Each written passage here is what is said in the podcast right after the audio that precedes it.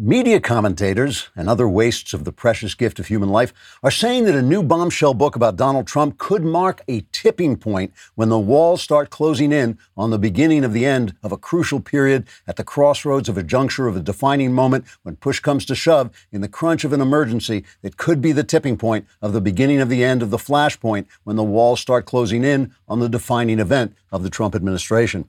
The new bombshell of a book is entitled Bombshell how the Trump administration reached a tipping point when the walls closed in on the beginning of the end. According to anonymous sources, ex- excerpts have been leaked to the press by anonymous sources who confirm that the anonymous sources reporting on the anonymous sources are in fact anonymous, which coincidentally is the name of the author of Bombshell How the Trump Administration Reached a Tipping Point When the Walls Closed In on the Beginning of the End, which anonymous sources say could be a bombshell that marks the tipping point when the walls closed in on the beginning of the end of the Trump administration.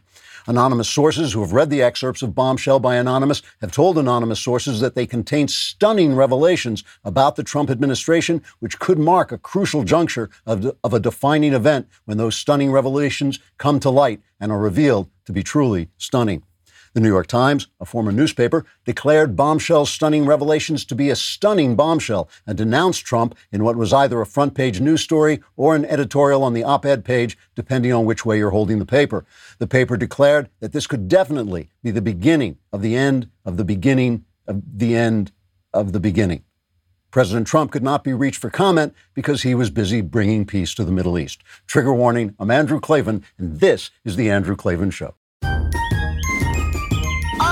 hunky dunky, life is tickety boo. Birds are winging, also singing hunky dunky doo. Ship shape tipsy topsy, the world is zippity zing. It's a wonderful day, hurrah, hooray! It makes me want to sing. Oh, hurrah, hooray!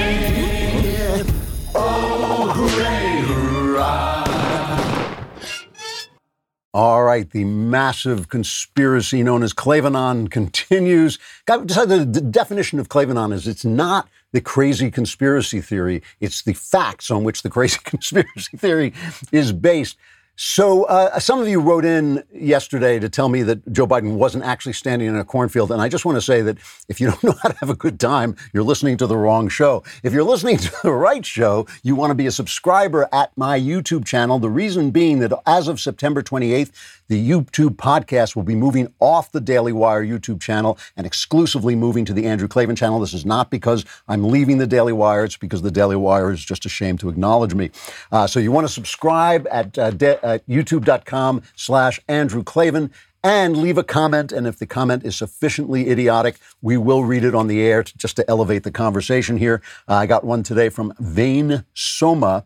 Uh, says Klavan, Fountain of Wisdom, what will we do when you fall asleep? This question keeps me up at night. Uh, luckily, that's not a problem. Since there's no chance of that. I'm going to be talking about the Middle East peace deal today, which is important, not just because of what it might accomplish over the long run, but because it upends the conventional wisdom about the region and reverses the ideas put forward by Barack Obama, whom, as you know, the media adored. Any honest observer would look at that and learn something. They'd learn a lot about conventional wisdom, about Barack Obama, about the media, and about Donald Trump. A lot of my listeners get annoyed with me when I talk about things I don't like about Donald Trump, like his rudeness and his bludgeoning unkindness in a fight. But I've always said that these are tragic aspects of his personality because, on the one hand, they make it harder for him to get reelected, but on the other hand, they are necessary for him to get things done in a Washington, D.C. that has gone completely off the founding rails. As I wrote in my novel, Empire of Lies, in an empire of lies, only a crazy man will tell the truth. Trump is that man. Now, the reason America has become an empire of lies is because of leftism. leftism is a form of social decay. When a society is successful, people stop asking the question, how can I contribute to the success and be part of it? And they start asking other questions like, how can I steal a piece of everybody else's success? And how can I steal money from one person and give it to another person in order to buy power for myself? Because stealing is wrong, and it's always wrong, whether it's the government doing it or you, these questions have to be reframed as acts of compassion. You have to lie about them. And because human nature is such that only self reliance leads to happy conclusions, everyone who succumbs to the spell of leftism has to start lying about themselves and about the outcomes. And then they have to start lying about the fact that they lied, and then they have to start lying to protect the lies they've already told. When your entire sense of virtue is tied up in these lies, it takes someone as belligerent and rude as Orange Man Bad to break through the noise. The question before us now in this election is will the voting public sacrifice free stuff and comfortable lies for an off putting loudmouth who actually get thing, gets things done as he did in the Middle East? Obviously, we can only hope for Trump's reelection, but you can't force freedom on people. That's what makes it freedom. So you're using the internet all the time and you don't want people to steal your identity. Why? Because then you won't know who you are and somebody else will and will start using your stuff, which you do not want. Once it gets started, it is a mess, but Lifelock can help. Every day, we put our information at risk on the internet, and cyber criminals keep finding new ways to steal identities. The FBI Cyber Division is warning that students and families will be increasingly vulnerable to cyber attacks because of the current online learning use of teleconference applications. Since the start of the pandemic, there's been a 300% increase in cybercrime activity. Lifelock detects a wide range of identity threats, like your social security number for sale on the dark web. And if they detect your information, they will send you an alert. No one can prevent all identity theft or monitor all transactions at all businesses, but you can find out if your information is on the dark web with a free dark web scan at lifelock.com slash Klavan. Pick the plan that's right for you and save up to 25% off your first year with promo code Klavan. That's a free scan at lifelock.com slash Klavan and 25 percent off. Lifelock.com slash Klavan. And you, you know, you want to know, how do you spell Klavan? I know everyone is asking. It's K-L-A-V-A-N. All right, we got the, there are no E's in Klavan. I just make it look like this. I'm not sure what this is. The mailbag will be coming up, so gather your, gather your problems around you and scream in their ear like that. It makes them nervous. So they, yesterday they signed a deal normalizing relations between Bahrain and the United Arab Emirates and Israel. This is the first real move toward peace in the region for over 25 years. They're called the Abraham Accords after the prophet, who's obviously respected by all three major monotheist religions Jews, Christians, and uh, Muslims all respect Abraham. And Trump says this could just be the beginning. This is cut nine. Nobody thought of the plan that I thought of and it's going around the back door. I call it going around the smart door and coming in a different way. And we have many other countries going to be joining us, and they're going to be joining us soon. Uh, we'll have, I can, I mean, I think seven or eight or nine. We're going to have a lot of other countries joining us, including the big ones. I spoke with the King of Saudi Arabia. At the right time, I do think they will come in. Yes, I do. So Saudi Arabia would be, I mean, you'd have to learn how to say holy moly in Hebrew if you brought Saudi Arabia in. Saudi Arabia d- is letting the other countries fly through their airspace uh, back and forth to Israel. So that is at least an indication that they're friendly. And the reason this didn't happen before now, okay, is because everything was keyed to the cause of the Palestinians. And this is not a judgment on the cause of the Pal- Palestinians, except that the real cause of the Palestinians was exterminating Israel, right? And so is that the cause of the left. The left wants to exterminate Israel too because the left is anti Western, they're anti freedom because freedom is a belief in individual decision makers, and the left has it all figured out, so they want to make the decisions for you because they're going to bring paradise, right? And since the, both Palestinians and the left wanted to destroy Israel, the basic principle was when they went and couldn't make a deal with Palestine, with the Palestinians, because the Palestinians wouldn't take anything because they wanted to destroy Israel, everybody would go back to Israel and say, Well, could you give up a little more, like your lives? Could everybody die, please? Could you just give up your land? Could you all be driven into the sea? You know, and even when they would offer that, if there was still one Jew left on the land, the Palestinians would say no. And if the Palestinians would say no, all the other countries would say no as well. And since the left was really in, sympathetic to this idea because they do hate Western freedom, they were going along with this. Trump and Jared Kushner changed everything. And we're going to take a look at how that got done. Obama, one of the things that helped here is Obama. Obama did everything wrong. And everything that Trump has done has been the opposite of what Obama did. Obama empowered Iran. Obama gave them all that money, that stupid uh, deal, that nuclear deal, which was supposed to stop their nuclear program, but obviously just it had a sunset in 10 years, which is no time whatsoever. So all they had to do is stockpile stuff and wait. Uh, but I'm not even sure they were going to obey it that far. I mean, people kept saying they were obeying it, but what difference did it make? It didn't make any difference. And people were terrified. People were terrified. And Israel And so Israel is is a good friend to have if you're fighting with Iran because your enemy's enemy is your friend. But also, Israel is the most economically and technologically advanced country in the region. So if you're missing out on trading with the most successful person in your region, you're missing out on economics and on success. So if everything had to depend on the Palestinians, ultimately you were never going to get the deal done. You were hooking your wagon to this rock. Instead of hooking your wagon to a star, you're hooking it to a rock and it's going to plummet down. You're just going to keep your economy uh, in Dutch. Okay. So here's what Jared Kushner and the administration did. They made a lot of good faith efforts to bring the Palestinians in. Byron York, by the way, at National Review has a really good article about this, which you should look up. But they, they kept offering the Palestinians good deals. Okay, so they, the administration held a conference in Bahrain last year where they offered a $50 billion economic plan for the Palestinian territories, and the Palestinians didn't even show up, right?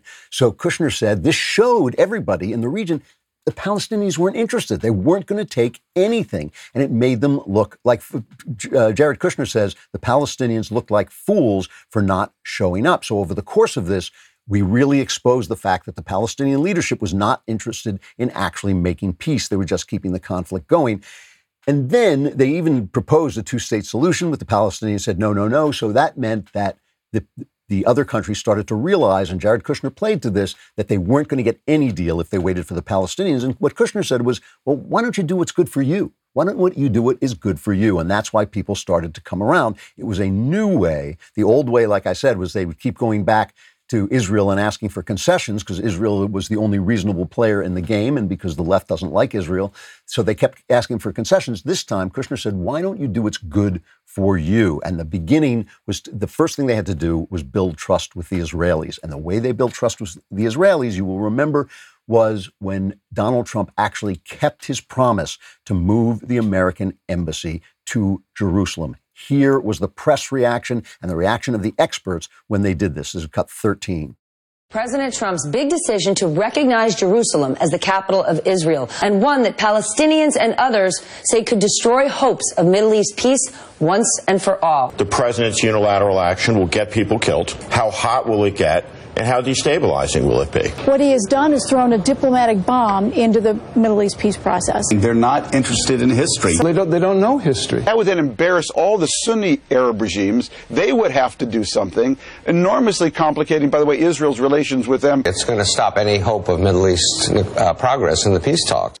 Hmm, hmm. Now, Thomas Friedman wrote a column today talking about the fact that the deal worked and he's been cheering for it. One of those guys you heard talking was Thomas Friedman.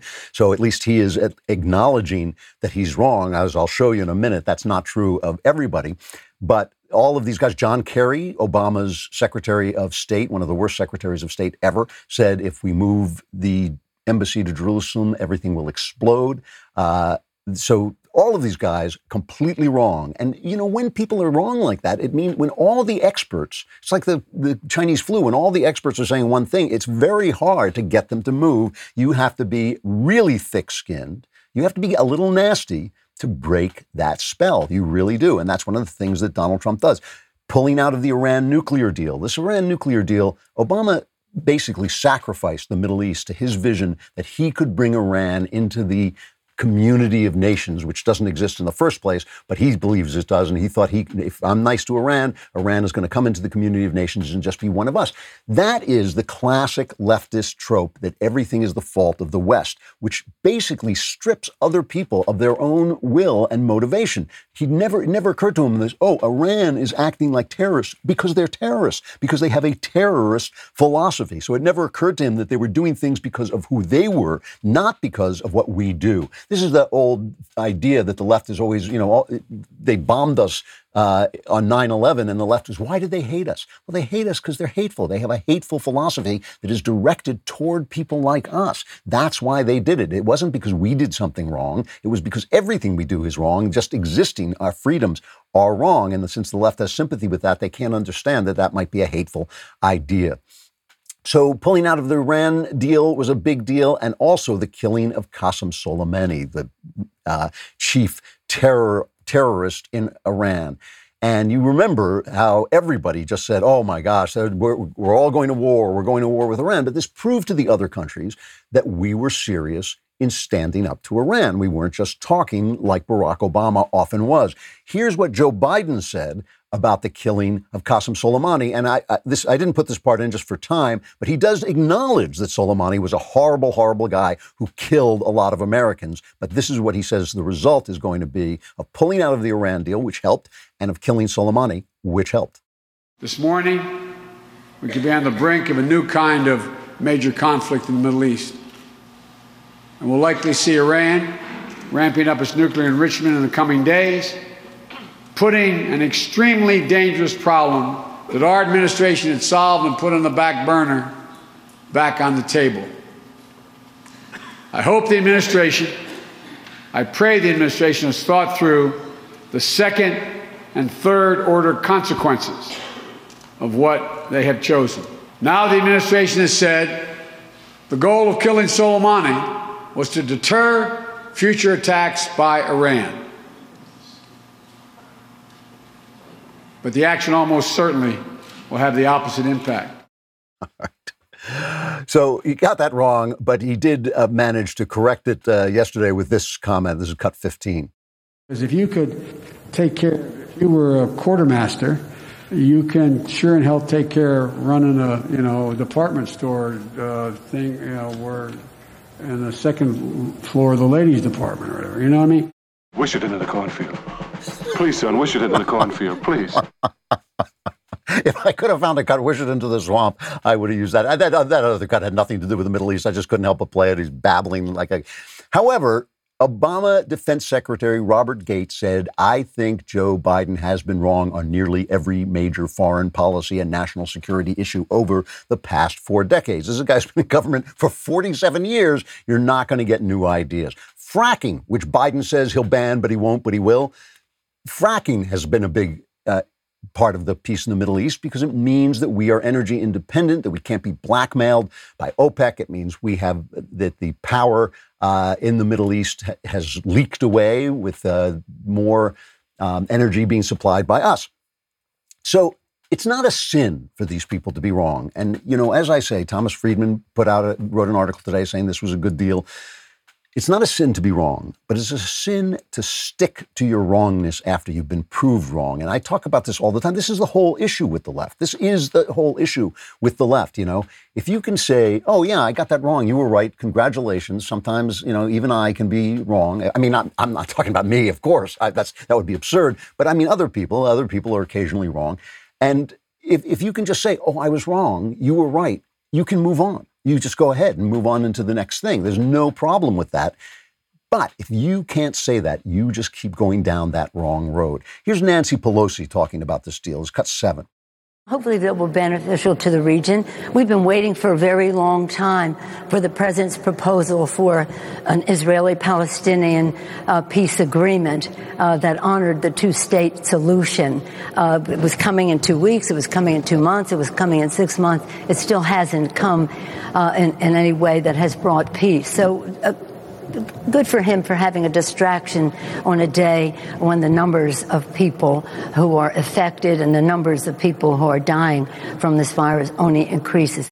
So that's really gracious and open minded. And, and again, going back to this thing, they did offer a two state solution to the Palestinians, but the Palestinians don't want a two state solution. They want a one state solution, which involves everybody in Israel being dead. Okay, that's and the, and the problem again is because the left hates the West and they hate freedom and they hate individual freedom, and because the Israelis represent that, they basically agree with the Palestinians. That deal cannot be made. I'm going to show you a couple more in just a second, a couple more of these incredible reactions. Real, they really are incredible. But first, let us talk about Quip. Quip is an electric toothbrush. You got to have an electric toothbrush. I don't know if you know this, but uh, you know, I use, I never used to use one, and then my dental hygienist said, "No, no, they're so much better, and they're so much better." I just went to the dentist a couple of days ago, and she said, "Wow, your teeth look great. It's because of an electric toothbrush." And the thing about Quip is it's not built like a bazooka. It's not this huge thing. It's beautiful. It's sleek. Uh, it has batteries. They send you. They will send you uh, new a new brush. You can subscribe, so they'll send you new new brushes new batteries. It is really nice. The Quip Smart Brush, which is for adults and kids, connects to the Quip app with Bluetooth so you can track when and how well you brush. You can get tips and coaching to improve your habits, and you can redeem for rewards like free products, gift cards, and discounts from Quip and partners.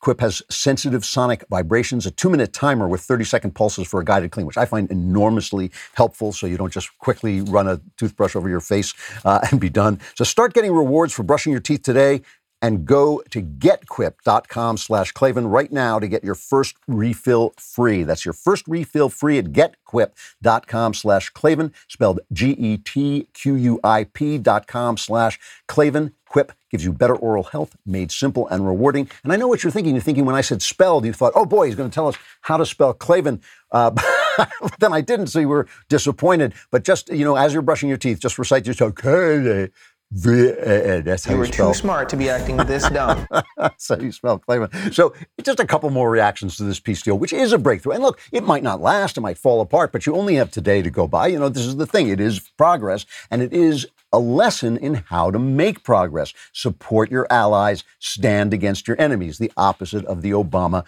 idea, which was support your enemies and stand against your allies. It really was. I mean, he just kept kicking Israel in the pants repeatedly and sucking up to Iran, and it doesn't work. Why? Because it, they are motivated by their own goals and philosophies. This is the thing the West never understands. Whenever you hear them blaming America for every little thing that happens, they're just not giving credence to other people's human motivations. The Israelis are naturally democratic people. They are naturally freedom loving people. You only have to read the Bible to find this out. That's the way they behave. They're going to live by that. Whereas the Iranians are terrorists. They have a terrorist philosophy and they are terrorist people. I'm, I'm sure it's not the people. I'm talking about, of course, the regime. So let's just give a couple of stupidity awards, not for people who were wrong in the past, but for people who are wrong now. We have Juan Williams, uh, favorite uh, Fox News uh, left wing commentators, cut 12. Why is Nancy Pelosi calling it a distraction? Well, because it is. You know, this is a moment when you could look at the situation and say, the real trouble here is between the Palestinians and the Israelis, and that situation has not been helped. But the real action here is in the United States giving arms, giving serious arms to UAE, uh, potentially to go after the Iranians. And so what we're doing is stirring up a proxy war. so, you know, Orwell, they always say war is peace, you know, the, the oppressors. So he's saying this peace, peace is war, peace is war.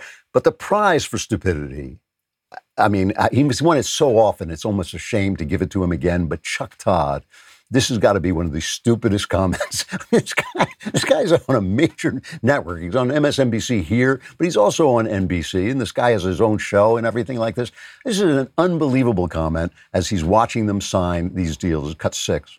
You know, Peter, this deal is a bit uncomfortable for a lot of observers to watch because it seems so transactional. It's as if pulling out of the Iran deal is what got these Gulf states on board to do this, you know, to then recognize it. It feels like there is a lot of quid pro quos involved in this, um, that it isn't something larger than that. Then again, sometimes Middle East diplomacy, the only way to make things move is, is through the transactional nature uh, uh, of the region.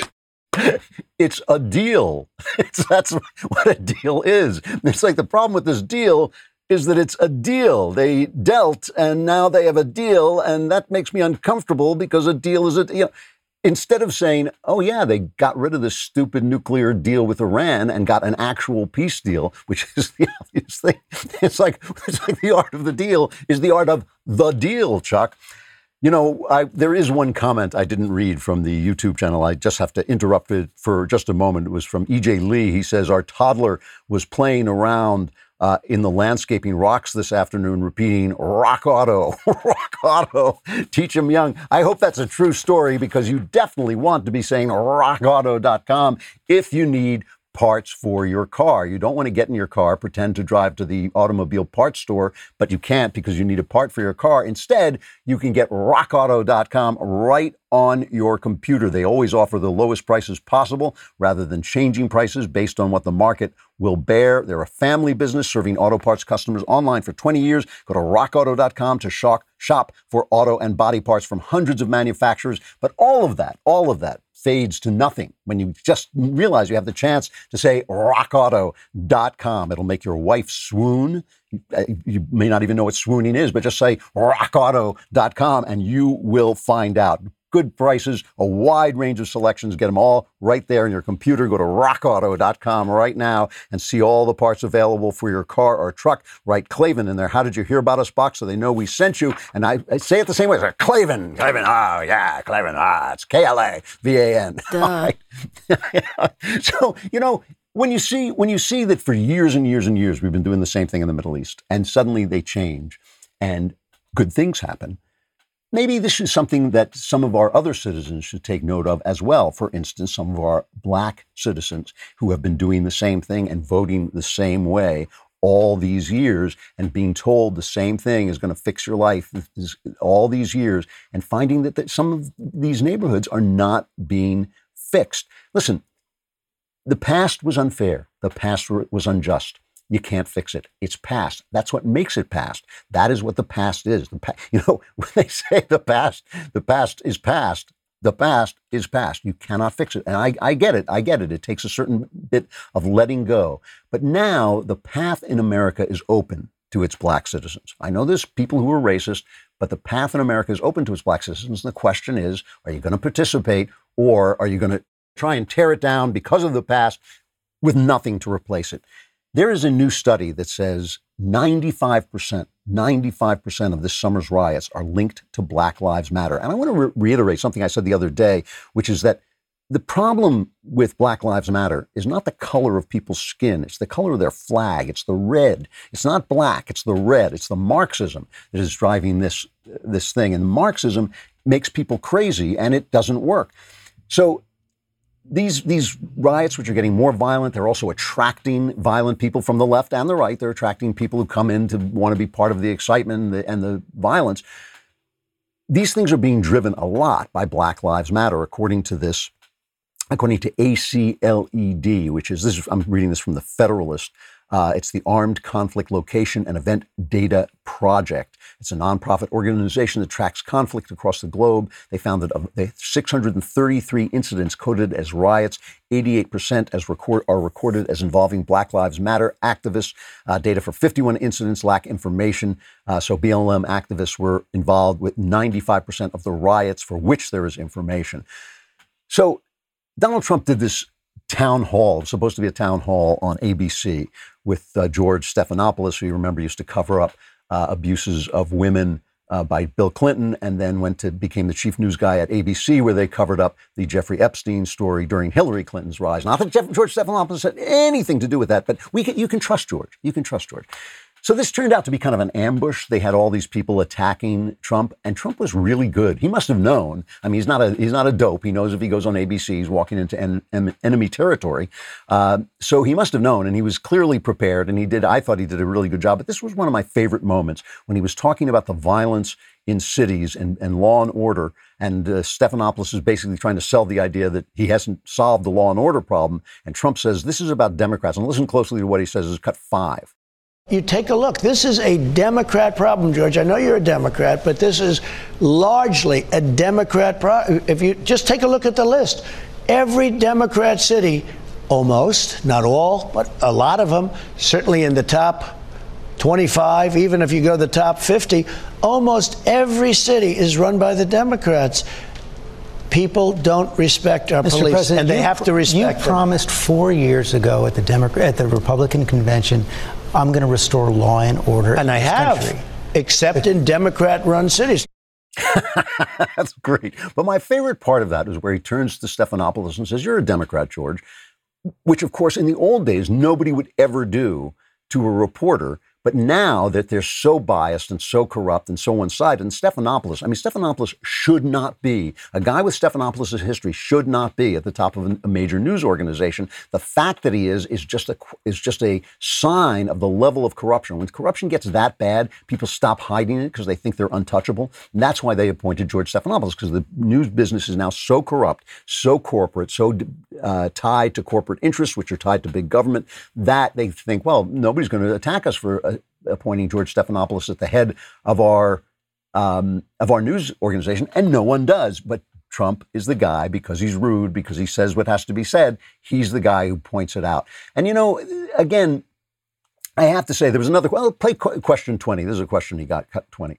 You've coined the phrase "Make America Great Again." Right. When has America been great for African Americans in the ghetto of America? Are you aware of how tone deaf that comes off to African American community? If you look at just prior to, and I'm talking about for the black community, you look just prior to this horrible uh, situation coming in from China when the virus came in, that was the probably the highest point home ownership for the black community. Home ownership, uh, lower crime, the best jobs they've ever had, highest income. So that's the thing. You can't solve the past. He cannot solve the past. He can only solve the future. That's true in business. It's true in life. It's true about everything. And if you just keep doing what you've been doing, you're going to get the same results forever. Trump is a disruptor. He is disrupted mostly for the good. The other side can do nothing but lie and lie and lie. Omaha Steaks is back as a sponsor, and that's good news for me. I don't care about you, but it's good news for me because that means they're going to send me steaks. Well, they did send me steaks. I got some yesterday. They were a sponsor before. They sent me steaks before. I, I wept. I wept when they stopped sending me steaks because these steaks are great. They are great. And you don't want to go to a grocery store now. It's crowded. You have to wear masks and all that stuff. Instead, stay at home and let Omaha Steaks ship your food directly to your door. Right now, you can get a gourmet grill out package with an exclusive offer just for my listeners. Go to omahasteaks.com and enter the code Klavan into the search bar. And for this week, Omaha Steaks will add four burgers and four gourmet jumbo franks free with your order. It's called the Grill Out Favorites Package, and it lets you stay at home and eat like you're the best steakhouse in town. We're talking a variety of gourmet grillables like the Omaha Steaks bacon wrapped filet mignon. I can barely say that without just leaving uh, the camera and going out and starting cooking. Visit omahasteaks.com and type Klavan in the search bar and order today. Omaha Steaks isn't just steak, it's the best steak of your life, guaranteed. And don't forget, when you order the Grill Out Favorites package, you'll also get four gourmet jumbo franks and four Omaha Steaks burgers free to complete your steakhouse experience. Stay home, stay safe, and eat great. Go to omahasteaks.com, use the keyword Klavan, and order today. And when you eat that steak, you're going to say, boy, oh boy, I wish I knew how to spell Klavan so I could get even more. It's K L A. I'm here to help. It's K L A V a N. I am on the All Access uh, feed today. Is that am I right? Yeah, I think I do the All Access feed today at five o'clock uh, Pacific and whatever time and whatever Outwater you're. Uh, you can watch uh, a lot of our podcasts now. You can watch them obviously on Apple Podcasts, YouTube, Facebook, and of course DailyWire.com. But you can also watch them on Apple TV and Roku right on your TV. You got to be an insider member to watch live. So head over to DailyWire.com/slash/Klavan and use code WATCH to get 15% off your membership purchase plus a leftist tears tumbler. Again, that's DailyWire.com/slash/Klavan to get 15% off with code WATCH. The mailbag is on its way.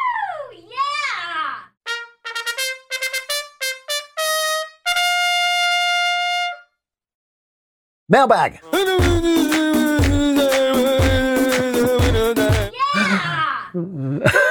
oh, God, wish it out into the cornfield, son. Uh, let's start with the video from Sophia. Hey, Andrew. Sophia here, coming to you from sunny Israel. I moved here from Canada almost 10 years ago, and it was the best decision of my life. This country is incredible, and I wish more people knew that. One of the first videos I saw of you is where you make the argument to give the Middle East to the Jews, like give everything to the Jews. And it was hilarious and true, an added bonus. My question is Have you ever been to Israel? And if so, did you like it? What were your impressions?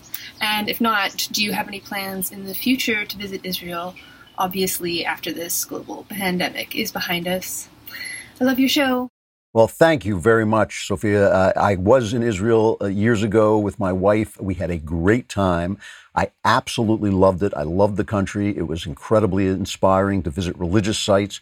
Uh, I, I'm a convert to Christianity, and it was uh, amazingly moving to step in places where I knew Jesus had been and see the scenery that was there. The people, I loved the people. I loved the Israeli people. They were tough, hard bitten, but also incredibly friendly, incredibly nice. It was very hard to work.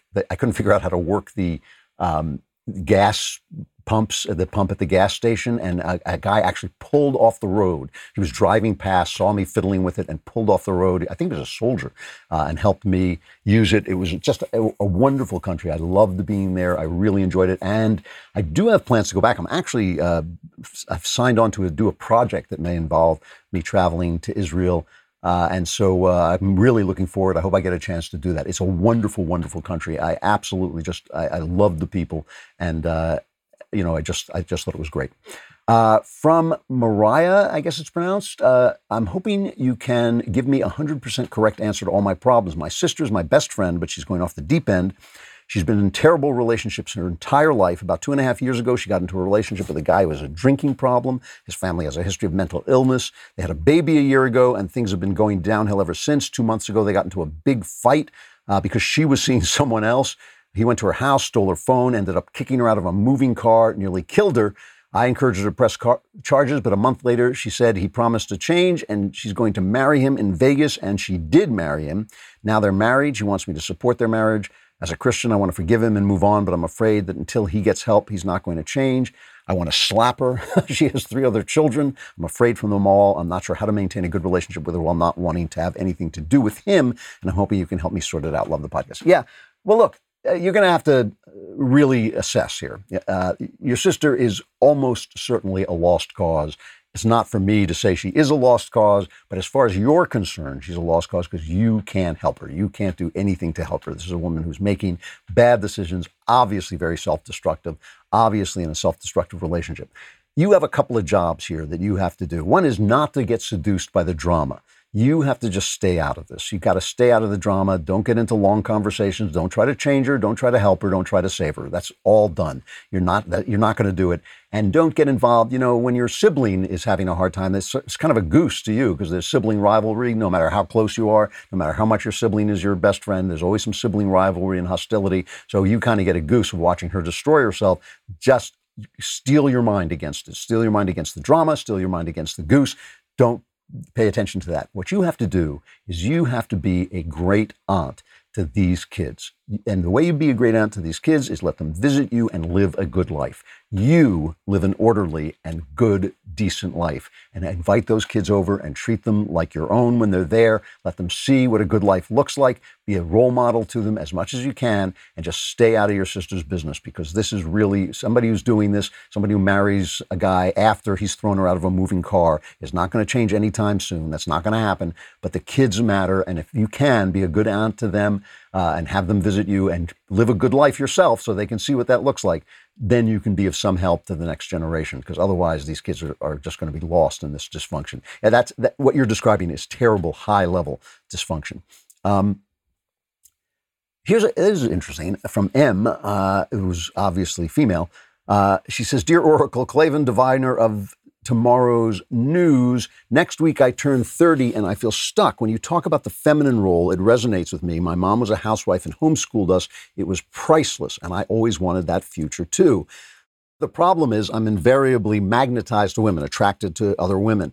Uh, People say women are more fluid than men, so I've dated guys, but I don't fall for them. Yet I'm also loath to accept a gay identity because I feel if I do, my purpose as a woman and human will be ripped from me. My friends are abandoning post grad degrees and jobs to be wives and mothers. If that's not my, I'm glad to hear that, by the way. If that's not, it's a wise decision. If that's not my future, I'm crushed imagining a relentless life of punching a clock. I've been pestering my friend God, but I'm still unsure of my purpose. And to be honest, I'm scared. Being a bigoted sexist, me, I, I hope you understand what I'm clunkily trying to describe. What's the cope here, wise one? Thanks. I look forward to having my life changed, possibly for the better. Well, um, here's the thing you're going to have to make a decision and, and this is this is the thing only you can make this decision i'm not in your skin and nobody else is either you're attracted to women you're going to have to decide whether or not you want to put that attraction aside and, and marry a man and live in a more traditional role. And that is going to depend on a number of things. One, whether you can stand it, whether you do, are you you say you're not you don't fall for men but are you repelled by them? Uh, can you not give a man the kind of love that a man is going to need? If you make this decision it's over. That's it. You have to stop you have to stop being attracted you have to stop flirting with women you have to stop thinking that uh, when oh when the kids are grown i'm going to leave and fulfill myself with a woman you are making a, decision to fulfill yourself in one way as opposed to another way Okay. And that's a decision that only you can make. It's, it's only up to you to make it.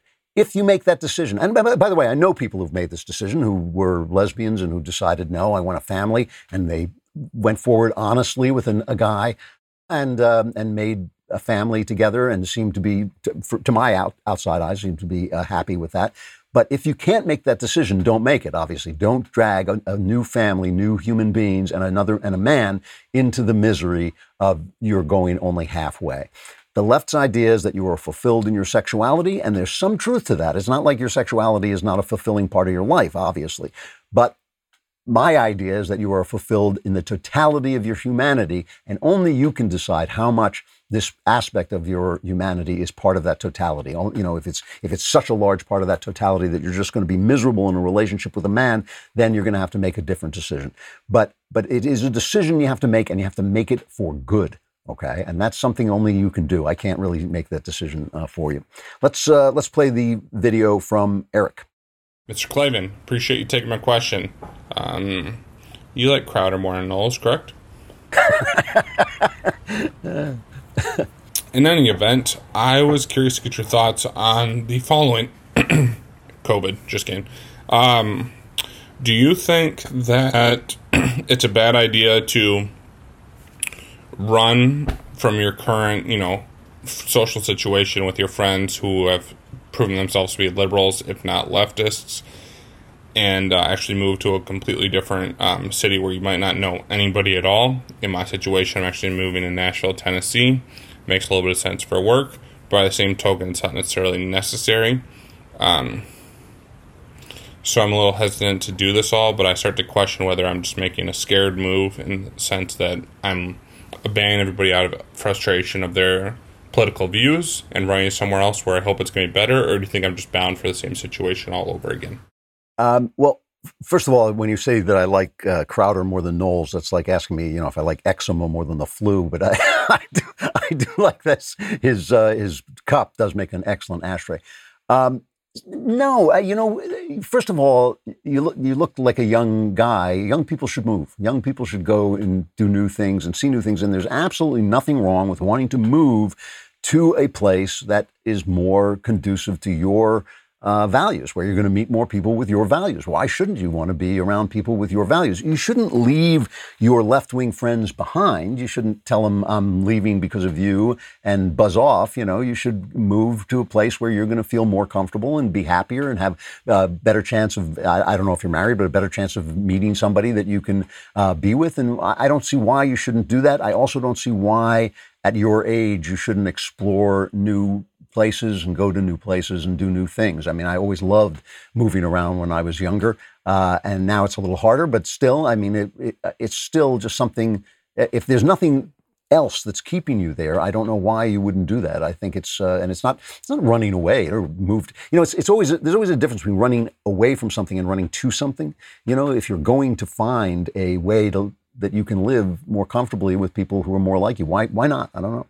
Uh, all right, I'm running out of time, but I'll take one more quick one. This is Chris. The question is uh, from Chris. It's inspired by the Netflix documentary "The Social Dilemma," which I know about, but I haven't quite I haven't seen yet. Uh, which is about social media and how they use uh, algorithms and tricks to basically induce you to use it more. Uh, it says, Dearest Lord Klavan, how do you square the pure evil that social media has become with our necessity to function in an increasingly internet social media based economy? I know the Daily Wire needs social media to stay active and profitable, and that the Daily Wire's product is a good for humanity. But how do we support others' use of social media for good when social media is so bad as a whole? Thanks. Well, social media has been, I think, uh, a bad thing. But the thing that it really is, is it's a human thing. And when new when a new way of communicating comes along, humans are going to use it in all the ways they have used communication all this time for insults, for hatred, for pornography, and for the good things like the Daily Wire on social media. So, what I would say is first, curtail your use of it. Do not use it as much as you have the kind of knee jerk uh, desire to use it because it is addictive. But the other thing is make sure you use it in a way that is good. It is not, you know, people don't suddenly have no feelings because they're on social media. It doesn't suddenly make it all right for you to spew filthy language. It doesn't suddenly make it all right for you to insult people and call them names because you can't see them and you're not experiencing their pain. Behave as you would behave if the person were sitting right in front of you.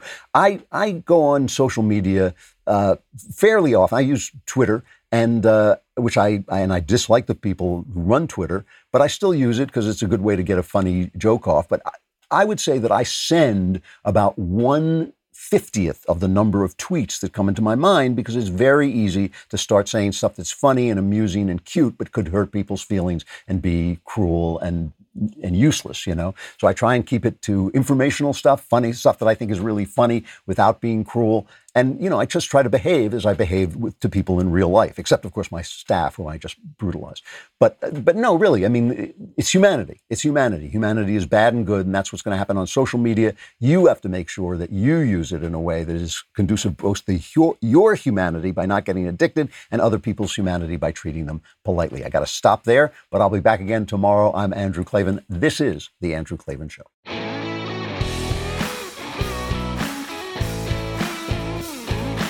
Hey, if you enjoyed this episode, don't forget to subscribe. And if you want to help spread the word, give us a five star review and also tell your friends to subscribe too. We're available on Apple Podcasts, on Spotify, wherever you listen to podcasts. Also, be sure to check out the other Daily Wire podcasts, including The Ben Shapiro Show, The Matt Walsh Show, and The Michael Knowles Show. Thanks for listening. The Andrew Klavan Show is produced by Robert Sterling, executive producer, Jeremy Boring. Our technical director is Austin Stevens. Supervising producer, Mathis Glover. Assistant director, Pavel Wadowski. Edited by Adam Sajewicz and Danny D'Amico. Audio mixed by Robin Fenderson. Hair and makeup, or head and makeup, is by Nika Geneva. Animations are by Cynthia Angulo. Production assistants, McKenna Waters and Ryan Love. The Andrew Klavan Show is a Daily Wire production. Copyright Daily Wire 2020. You know, the Matt Walsh Show, it's not just another show about, about politics. I think there are enough of those already out there. We talk about culture because culture drives politics and it drives everything else. So my main focuses are life, family, faith. Those are fundamental, and that's what this show is about. I hope you'll give it a listen.